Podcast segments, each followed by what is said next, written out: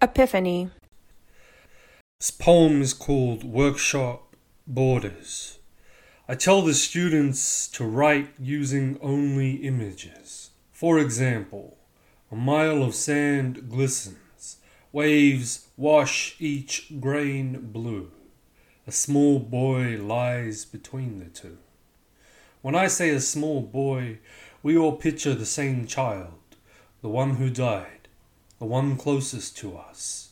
I fear the power of the image, how it changes nothing except myself, how it is never just an image, how the boy lives now under my bitten fingernails, how I live inside his grave, the great uncaring blue womb of the world.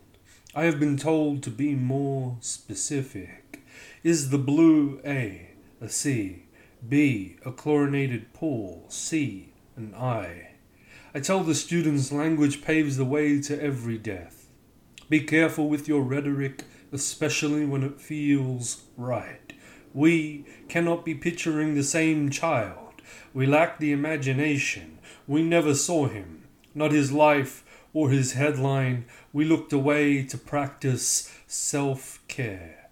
The timeline is too dark. Netflix and erasure, a deluge of icons and canned laughter and bright graphics and that baboom sound that lets us forget there have been many more children dead in riverbanks or swallowed by the ocean, unphotographed in the desert, blown to pieces in war zones or caged by we, the civilized West, land of the damned free. I tell the students to move me and hope they cannot hear the desperation.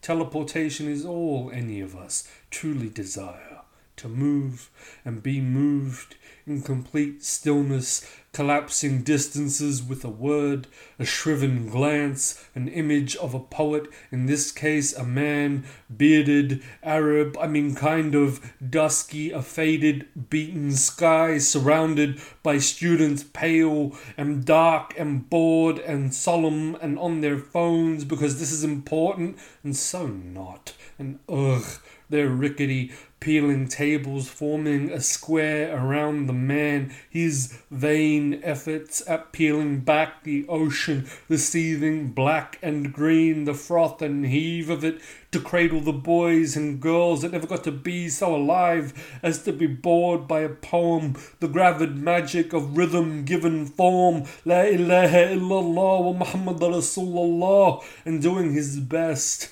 I swear his best to be professional, to not put his head on the damp, shifting sand and beg the waves to sunder.